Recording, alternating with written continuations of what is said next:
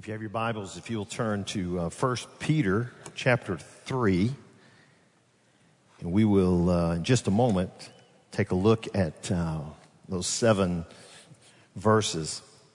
We are beginning a, a new series. That's, um, it's going to be this week and the next three weeks, and it's entitled Everyday Grace.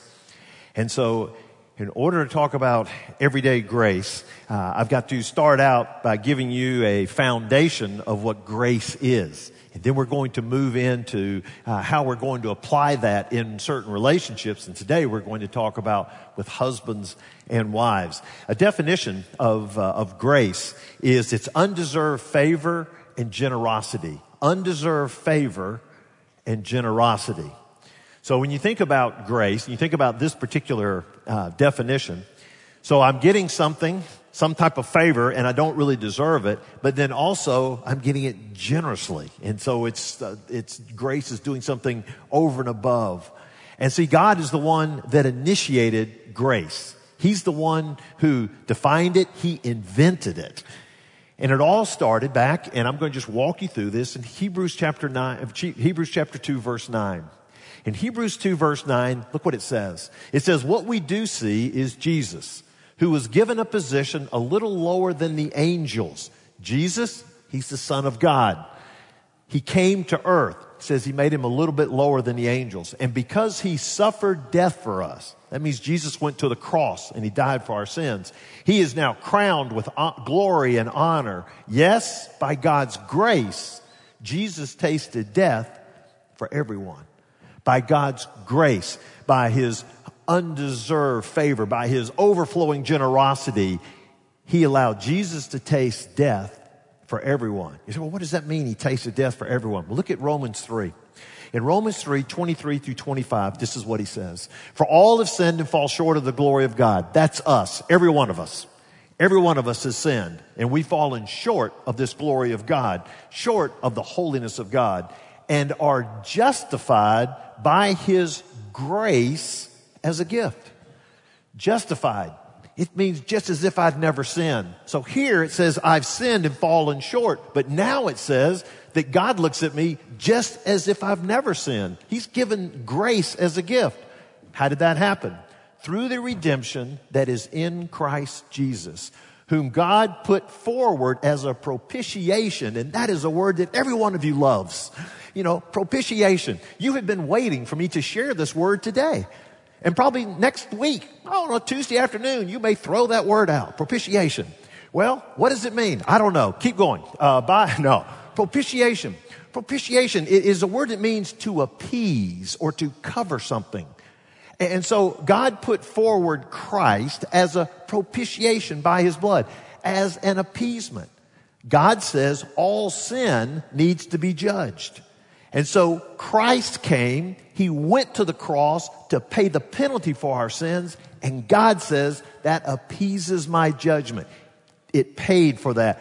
It covers those sins. So whom God put forward as a propitiation by His blood to be received by faith. All right, so God's given, I've sinned, we've fallen short from the glory of God. God has presented us this opportunity through his son's death on the cross and resurrection from the dead to receive a gift of grace. And because it says that Jesus tasted death, we do not have to taste eternal death. So where does that take us? At the very end, it says to be received by faith. That takes us to the next passage. That's Ephesians 2, 8, and 9. For by grace you have been saved through faith. By grace you've been saved. And this is not your own doing, it's the gift of God, not a result of works that no one may boast. We cannot be saved from our sins through any works that we do. The only way we can be saved is to accept this gift of grace that God has given us. And we do that by faith, by trusting in Christ, by putting my life into His hands and say, I trust you and accept the um, death on the cross and the resurrection from the dead. I accept that. I accept that grace gift. Well, then, when that happens, there's a kind of a second uh, second chapter of that, and it is this, and it's found in Titus. And in Titus chapter 2, it says, For the grace of God has appeared, bringing salvation to all people. That's where we just talked about. So if I receive that grace gift, what happens? Training us to renounce ungodliness and worldly passions and to live self-controlled, upright, and godly lives in the present age. You see that? Our lives are to be different. We're to put aside ungodliness, put aside worldly passions, live a self-controlled, upright, godly lives in the present age. So when I receive this grace, I in turn am to live this type of life that then extends grace to other people. But then you go to Lamentations in the Old Testament, Lamentations chapter 3, 22 through 23. It says, the steadfast love of the Lord never ceases. His mercies never come to an end. They are new every morning. Great is your faithfulness. Now, I want you to hold here for just a second. His mercies never come to an end. They are new every morning. Everyday grace.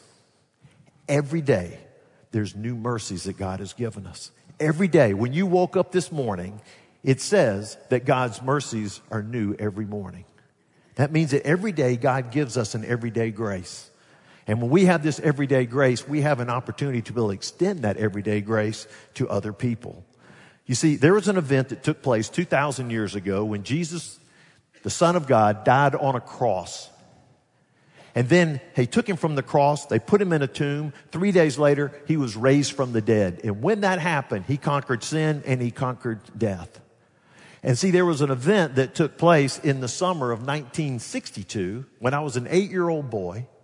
And I made the decision by faith to receive that gift of grace. And then every day since then, God's mercies have been there for me. Every day since then, I have experienced everyday grace. And the favor and the generosity we've received from God, we can extend it tangibly and practically to others.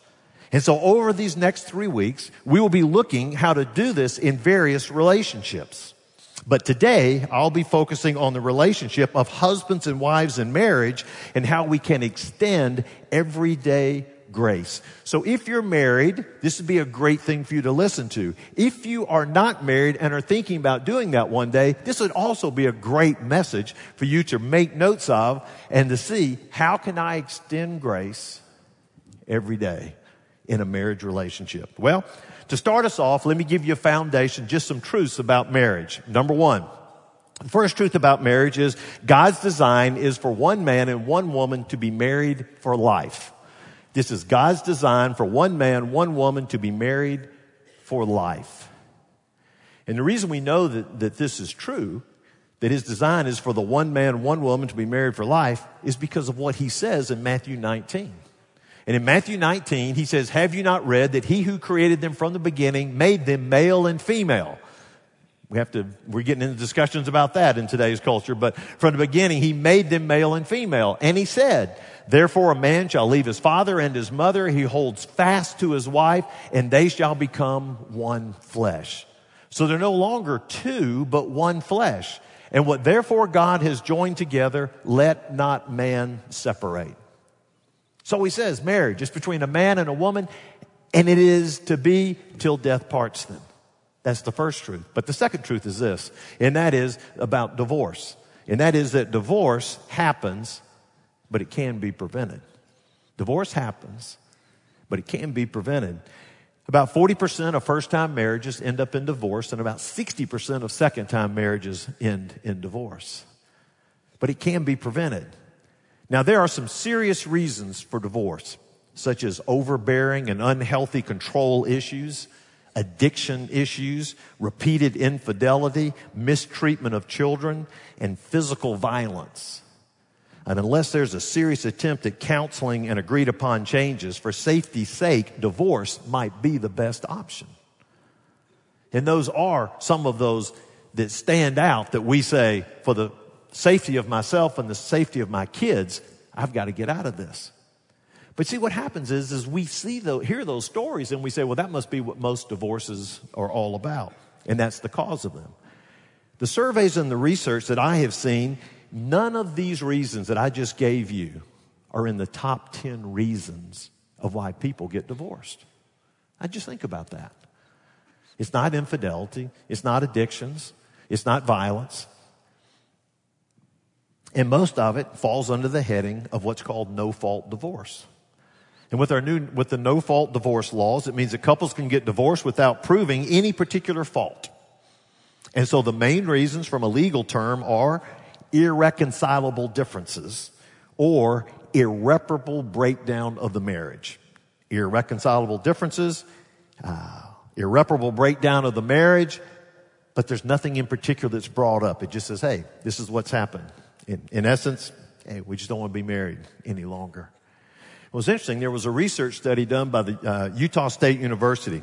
And uh, in that research study, with the people that, that they talked to, they looked at the reasons for divorce.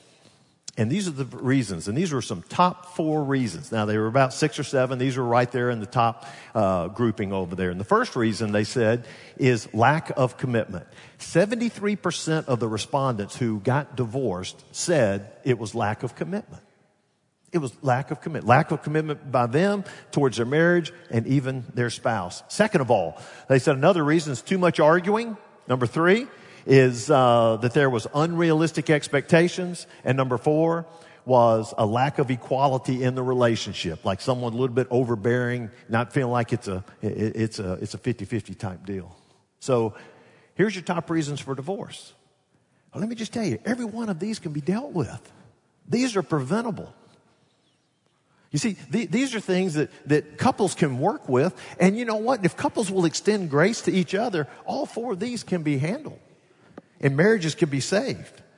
Half of the people that were divorced that responded to this survey said they wished that their ex-spouse had tried harder to work through their differences.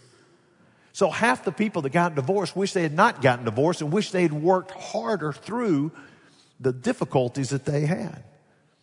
And here's the third and final truth I want you to hold on to, and that's commitment to Christ and commitment to marriage are essential. Commitment to Christ and commitment to marriage are essential. Studies will show that those who are um, who are practicing Christians, or if I uh, let me put it this way, people that don't just check a census box and say I'm a Christian, but those who are living a life of discipleship, who are following Christ, active in a church, active in Bible study and prayer, doing the disciplines of the faith. Whenever there's a family that does that, the statistics drop a lot lower as to those who go through divorce. And so this Utah State University survey uh, research, they came back and, and they summarized it in this way. Commitment to marriage is clearly a factor. Commitment to marriage is clearly a factor in why couples stay together.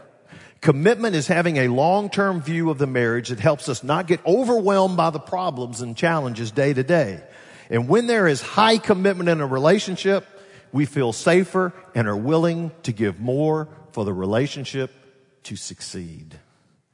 You see, when there's commitment to a relationship, there's a fertile soil for everyday grace to be able to grow. But it's interesting because out of all this research, it came down to something to me which is kind of simple, and that is commitment to the marriage. It is when a couple gets married, they're committed to it. We're committed to each other. We're committed to the marriage. We're going to try to make this thing work. And when difficulties come and tough times happen, it changes the perspective because there's a safety and a security from each one of the spouses to say, even though we've got this rocky road we're on right now, we're going to stay together. We're committed to this marriage. We're going to do whatever it takes to straighten this out. But for those that do not have the commitment, then it's like, hey, throw out the D card and throw up the flag and we're out of here. So when we think about extending everyday grace for all of us that are married couples. A foundation is we have to have a commitment to a relationship with Christ and we have a commitment to our marriage to say, we're going to make this work. Okay?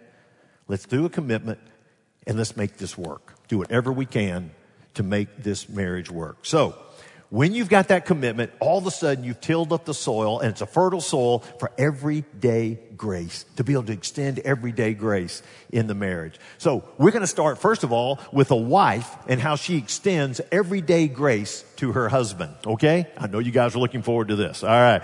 Wife, extending everyday grace to her husband. And I'm going to read a passage in 1 Peter chapter 3 that will anger every woman here. Okay? Uh, but hey, it's, I got to do this, okay? I, but I'm going to make it feel, I'm going to make you understand what he's, what Peter's saying here. It starts off and says, likewise, wives, be submissive to your own husbands, so that even if some do not obey the word, they may be won without a word by the conduct of their wives, and when they see you respectful and pure conduct. As Peter is writing to the church, he's saying that some of the wives are married to people who are not believers. So how do those believers become a believer? It is through your actions and it's through your attitudes. And so if you're submissive to the leadership of your husband and he sees your respectful attitude and the purity in your life, it could help win him to the Lord. Well, this is true whether you're married to a believer or not a believer. In Ephesians, it says that wives are submit, submit to your husbands even as the church submits to Christ. And so we've got a beautiful picture there of how the church submits to Christ and says a wife is to submit to a husband. You say, well, what does that mean? Well, first of all, it means to willingly place herself under his leadership. Willingly place herself under his leadership. The word submit, the Greek word is called hupotasso. If you split it, the word hupo means under, tasso means to arrange. So it means to arrange under. It's a military term to say that you arrange under a particular person. You arrange yourself under the authority of a, of a person. And so what submission is, is when a wife graciously and voluntarily, that's why we put the word willingly in there, graciously and voluntarily lines up under her husband's authority and leadership. She is still to be, continue to be strong, but she must bring her strength into place under his leadership.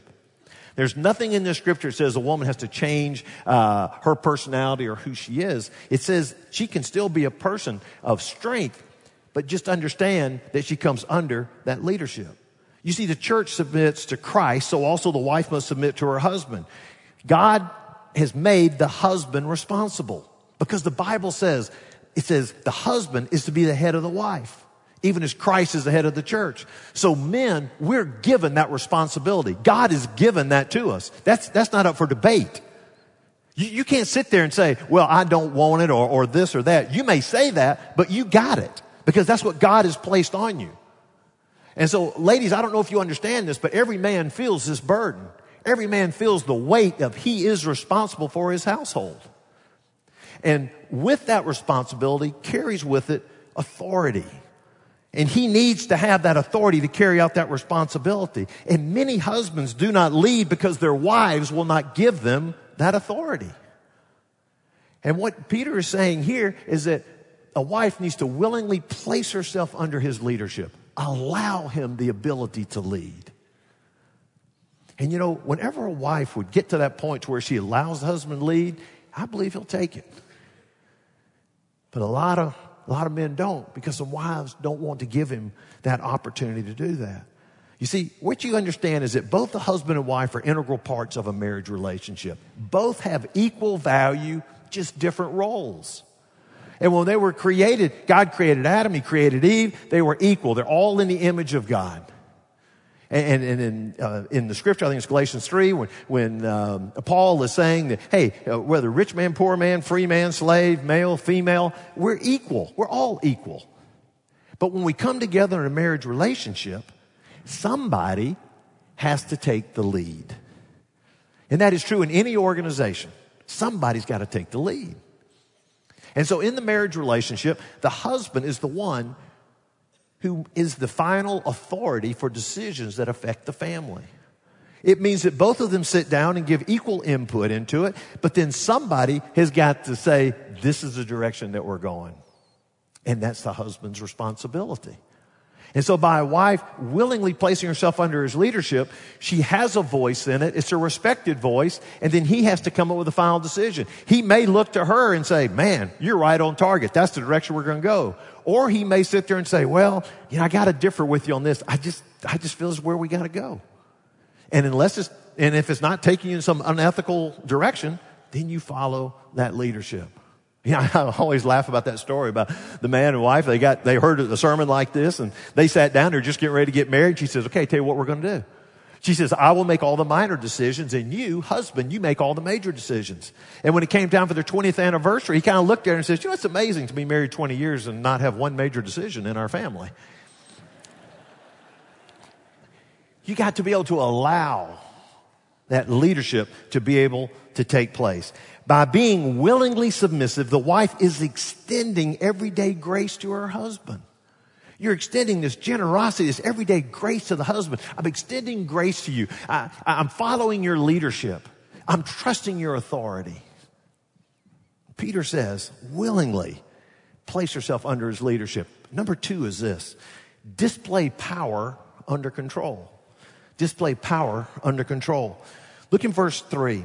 It says, do not let your adorning be external, the braiding of hair, the wearing of gold, or the putting on of clothing.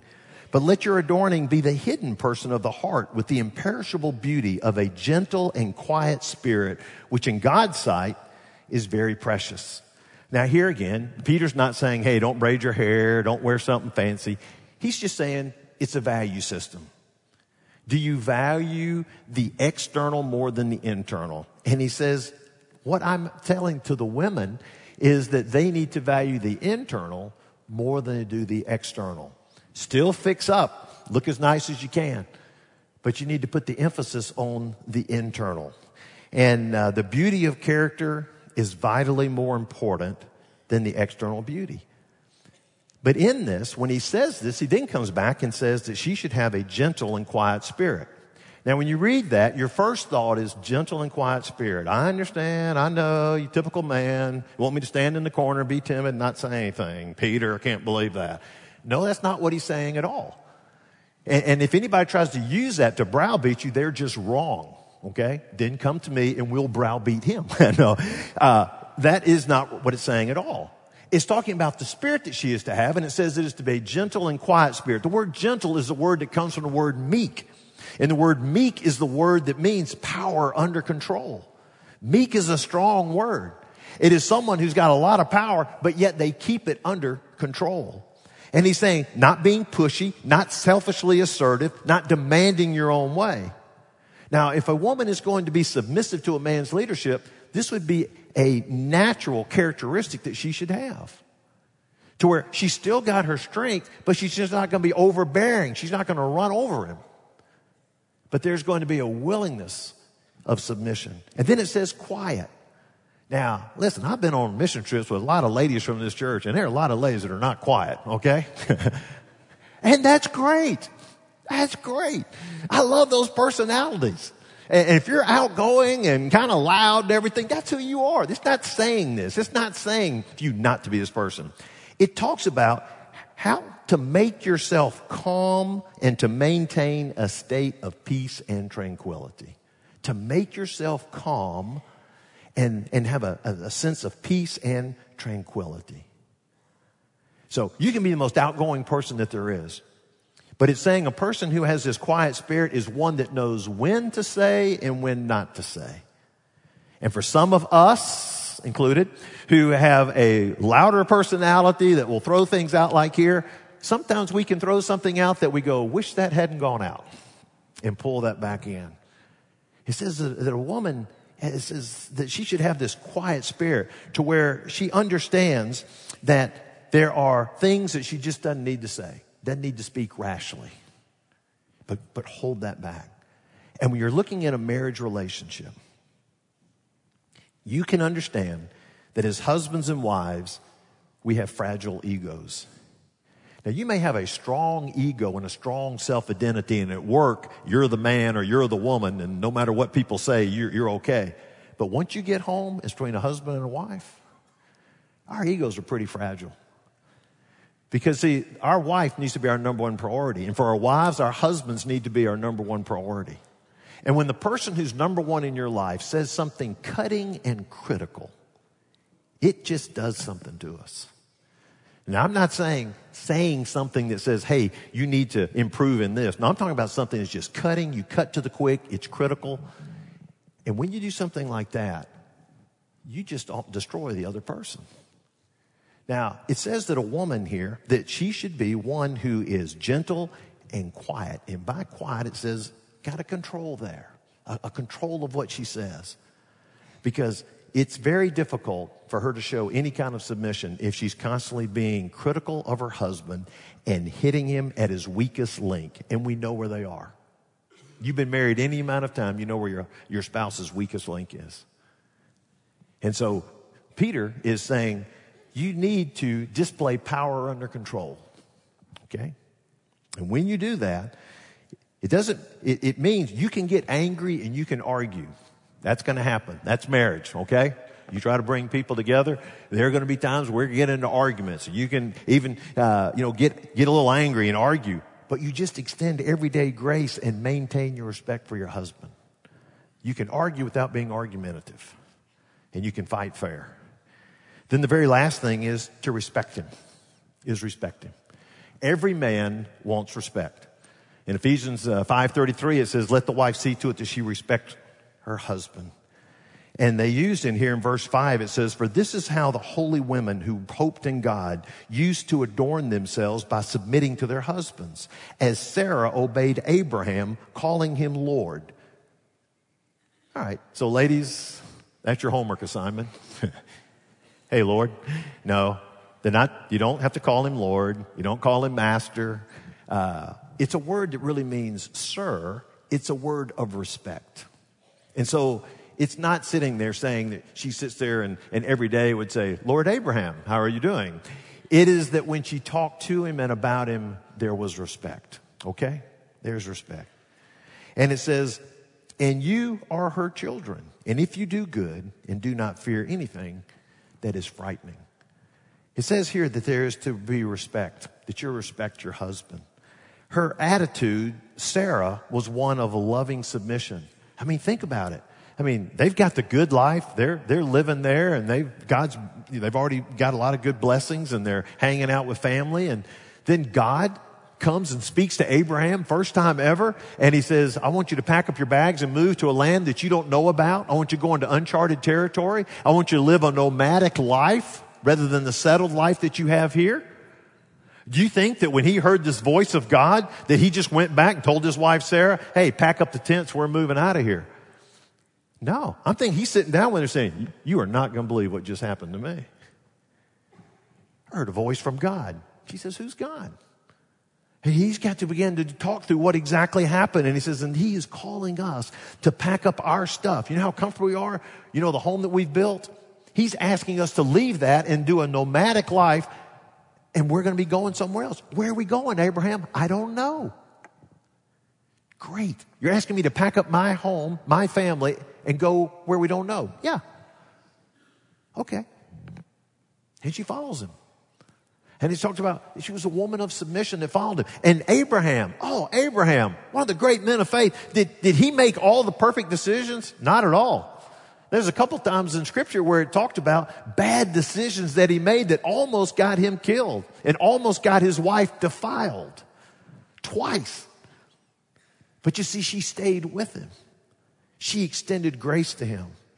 And so when you think about extending grace, you praise him for the decisions that he makes that are right and you're gracious in his bad decisions. And so through these godly internal motivations and actions, you're extending everyday grace. And so, ladies, this is what I'm asking you to do. What this says in Scripture. Just we extend everyday grace to our husbands. Okay? Everyday grace. But you see, men, we also need to extend everyday grace to our wives. Now, Peter had to give six verses, but he just gave one for the men. Uh, but he used a word in there that is frightening. He says, likewise, husbands, live with your wives in an understanding way. Who can understand her? Live with your wives in an understanding way. Are you kidding me? Live with your wives in an understanding way. All right? So, how do we do that? This is how we extend grace to our wives. Number one, understand what blesses her and distresses her. Understand what blesses her and distresses her. A woman's greatest needs are security and affection. Security and affection.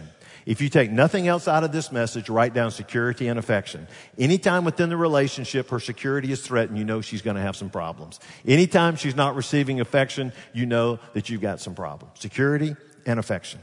She desires to have a husband that understands her and loves her. Get beyond the surface level and know your wife at a deeper level. You say, well, how do you know what blesses her and distresses her? How do you know? You know by trial and error. You try to listen to her and then you take this step over here. And you know what? You take the step over here and it was the wrong step. And you'll find out. You'll learn quick. Okay? And when you understand that, you file it and you say, don't do that again. And then you step over here and all of a sudden you find out, don't need to do that. You file it. And over the years, you learn this is what blesses her and this is what distresses her. Does that make sense? But the only way you can do that is to give her time. It takes time to learn these things. And every man, no matter how long you've been married, we still mess up. Is that true, guys? Because there are sometimes I'll take this step and I'll head down that path and I'll hit myself. I say, why am I doing this? This is not the right thing to do. This is what would distress her. I shouldn't have done that. And you learn from it. You got blessing, you got distressing. But it takes time. And so it says, you live with her in an understanding way. To do that understanding way, to dwell with her in this agreeable, understanding way, you got to understand what blesses her and distresses her. Number two is you've got to open up to her. You have to open up to her. Now, see, some for guys, this is a little uncomfortable. There are two types of Christmas tree lights. There's a Christmas tree light strand to where when one bulb goes out, the whole strand goes out. Then there's the other Christmas tree uh, lights that when one bulb goes out, the rest of them stay lit. Women are the ones that when one bulb goes out, the whole strand goes out. And I mean, when something comes up that's sort of uncomfortable in the marriage, and there is some conflict, there's some tension, all the lights go down. Because she wants that security within that relationship and that marriage to work.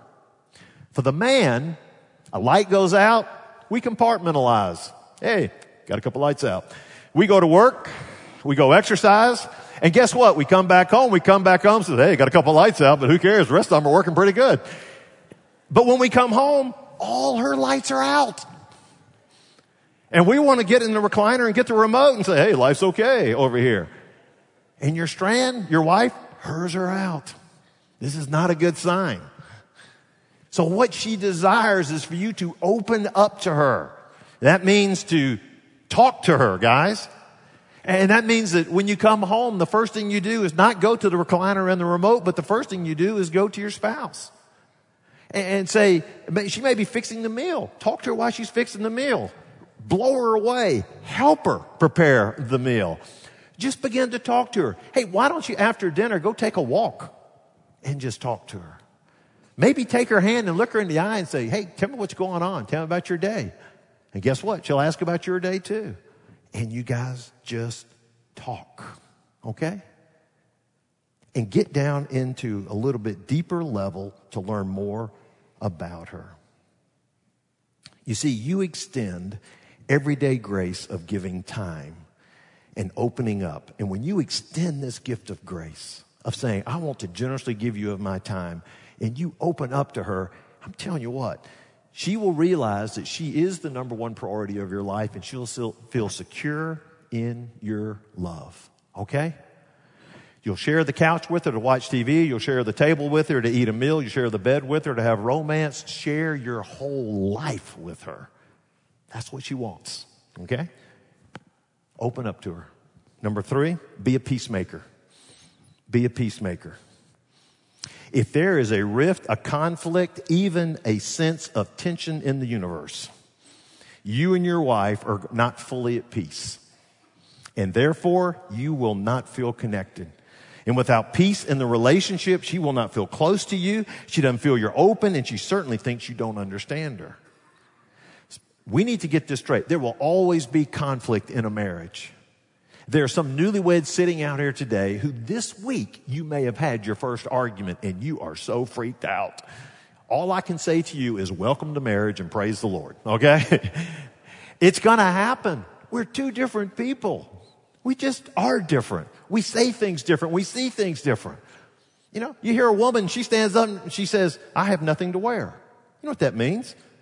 I don't have anything new. A man stands up and says, I got nothing to wear. That means he didn't have anything clean. So we say the same thing. We just mean entirely different things. Men and women, we're just different. There's going to be conflict and those things are going to happen. You're two different people. But you see, what a wife wants is she wants a husband to have that same peacemaking desire that she has. Because when there's a rift, sometimes men will compartmentalize, will move on, and she'll just get over it. But that's not true. What her great desire is to see a man who understands her, lives with her in an understanding way.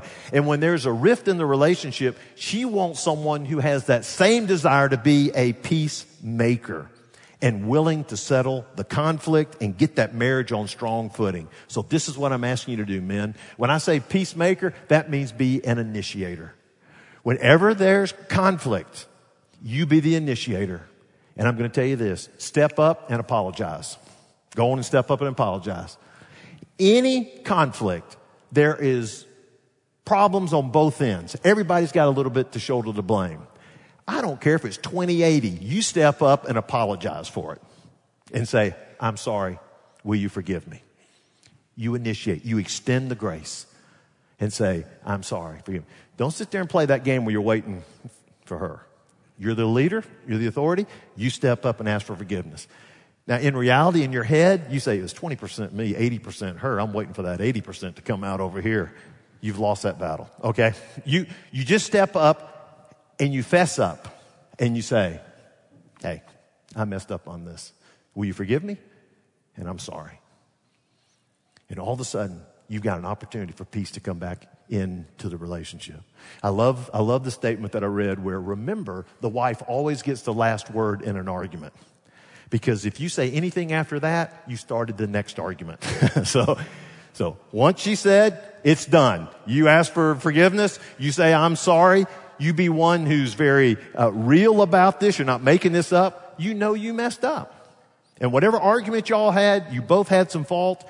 You just be the leader and step up and be a peacemaker. Okay? Number four. Last of all is this. Honor and cherish her. Honor and cherish her.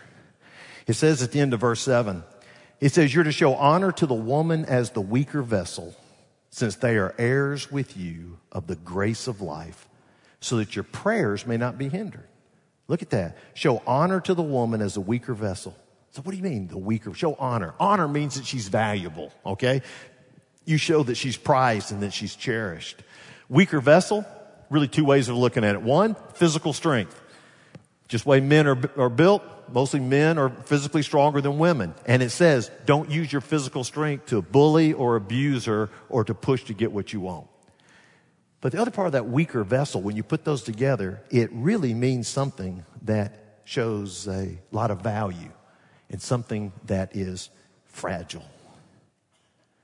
Honor her because she's a weaker vessel. She's fragile. She's valuable. Men, we're like that bulky, thick coffee cup. The kind you can bang around and nothing ever happens to it, right? A woman is like a fine china teacup. And if you hit it or hit it wrong, you're going to chip it. And when you chip it, it's going to, you lose value because it is so valuable. The cost of that is so much more than if you chip this old, big old coffee mug. You see, it says that you're to treat her as, when I see that weaker vessel, I don't get all nervous on that and go, oh no, no, no. Weaker vessel means that she's fragile and she's valuable. She's a prized possession. And it says that that's what we're supposed to do. We are to be tender with her. You know, Otis Redding in the 1960s. He said it all, right? He says, you got to hold her. You got to squeeze her. You got to never leave her. You got to, got to, got to get a little tenderness. And he knew what he was talking about. And that's what you need to do. You got to be tender with her. Hold on to her. Squeeze her. Don't ever let her go. And see, there's some of you men out here that say, you know, I ain't never seen a fancy coffee cup. I don't know what you're talking about. And I don't know who Otis Redding is. I hadn't heard of him. Let me put it into your vernacular, guys. Are you ready? Stay with me. In college football, all right, coming down to our level. In the BCS, when someone would win the national championship, they would receive a trophy that is a football made out of Waterford crystal.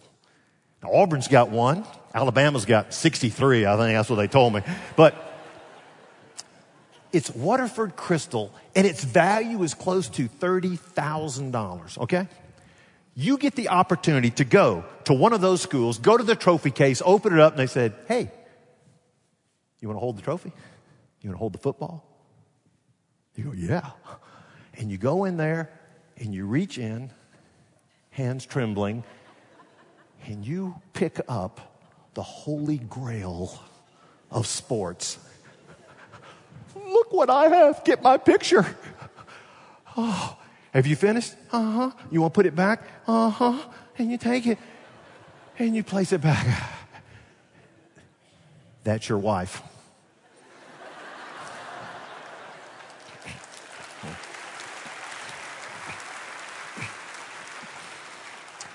Think about it. I want you to treat your wife just as you would that. Now, see, some of you are really slow and say, You mean I got a trophy wife? No, I'm. Gosh, you're slow. No. Stick with the illustration, okay? But it is sad because some men would be more careful with an old football trophy than they would with their wife. She is our number one priority. And so we are to show everyday grace to her. I mean, every day. God's mercies are new every day. We show everyday grace to your wife. And when the wife is showing everyday grace to her husband, forgiving him for dumb things that he says or does, or things where he didn't do this or that, or, or, or just coming here and saying, I'm, I'm willing to be submissive to your leadership, and showing that, that there's, a, there's, a, there's a power that you've got, but it's a power under control, and there's this gentle and a quiet spirit and supportive spirit. Oh, that just encourages him so much to lead you. And then while he is understanding you and, and, and, you're putting time with your wife and you're being open to her, and whenever you see conflict, you're the first one to step in and be the peacemaker because the marriage means that much to you too. And then you honor her and you cherish her then she is going to respond with such a love and respect for you when you put all this together. It's just that constant, everyday grace that's coming out. Now, you know, as a pastor, when you preach on marriage, you got to realize Janice and I uh, will be celebrating our 38th anniversary in about two weeks, and but we don't have the perfect marriage. I mean, we love each other, but she's made mistakes. I've made mistakes, and and and there are things that you know we do wrong, and we've got to work through some things. But it's interesting because a few years ago there was a picture uh, that was taken. Our daughter took a picture while we were on vacation of, uh, of Janice and I. And uh, Janice has framed it and made a couple copies, and it's at different spots throughout the house. And whenever she has her quiet time, sits down, that picture's always there. So I just want to show you, show you the picture that was taken. And uh, this is the picture at the beach as the sun's kind of going down. Now, the thing that you've got to realize on that picture that we've got is that um, our body positions. She is turned and she's facing me and talking to me, and guess what? I'm turned and I'm facing her and I'm listening to her, and we're just chilling out right there on the beach, doing something that we that we love to do. And I asked her yesterday about that picture, and I said, "So when you look at that picture, what do you what do you see?" And she says, I love this picture because of three things. I love the place where I am because I love the beach. I love the person that I'm with. And I know the person loves me. I love the place where I am. I love the person that I'm with. And that person loves me. What more can you ask for? Everyday grace. You do this every day. And then you're able to be able to get a relationship between a husband and wife that will be a strong relationship, Christ honoring relationship, to where you can just sit and enjoy life and advance God's kingdom through that. Let me ask you to bow your heads and close your eyes for just a moment.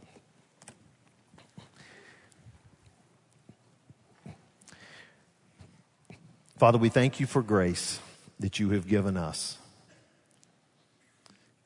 And Lord, may we value that even as we would uh, a greatest possession we could have is to know that we can have that relationship with your Son, Jesus Christ. And so I pray that in the midst of this message that we will look into our own relationships and see where we are in our relationship to you. And that today we could make that call, that decision to receive you as Savior.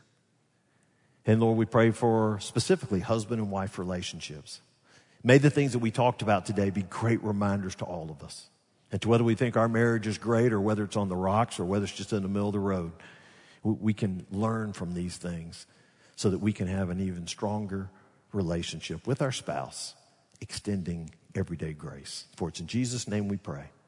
Amen.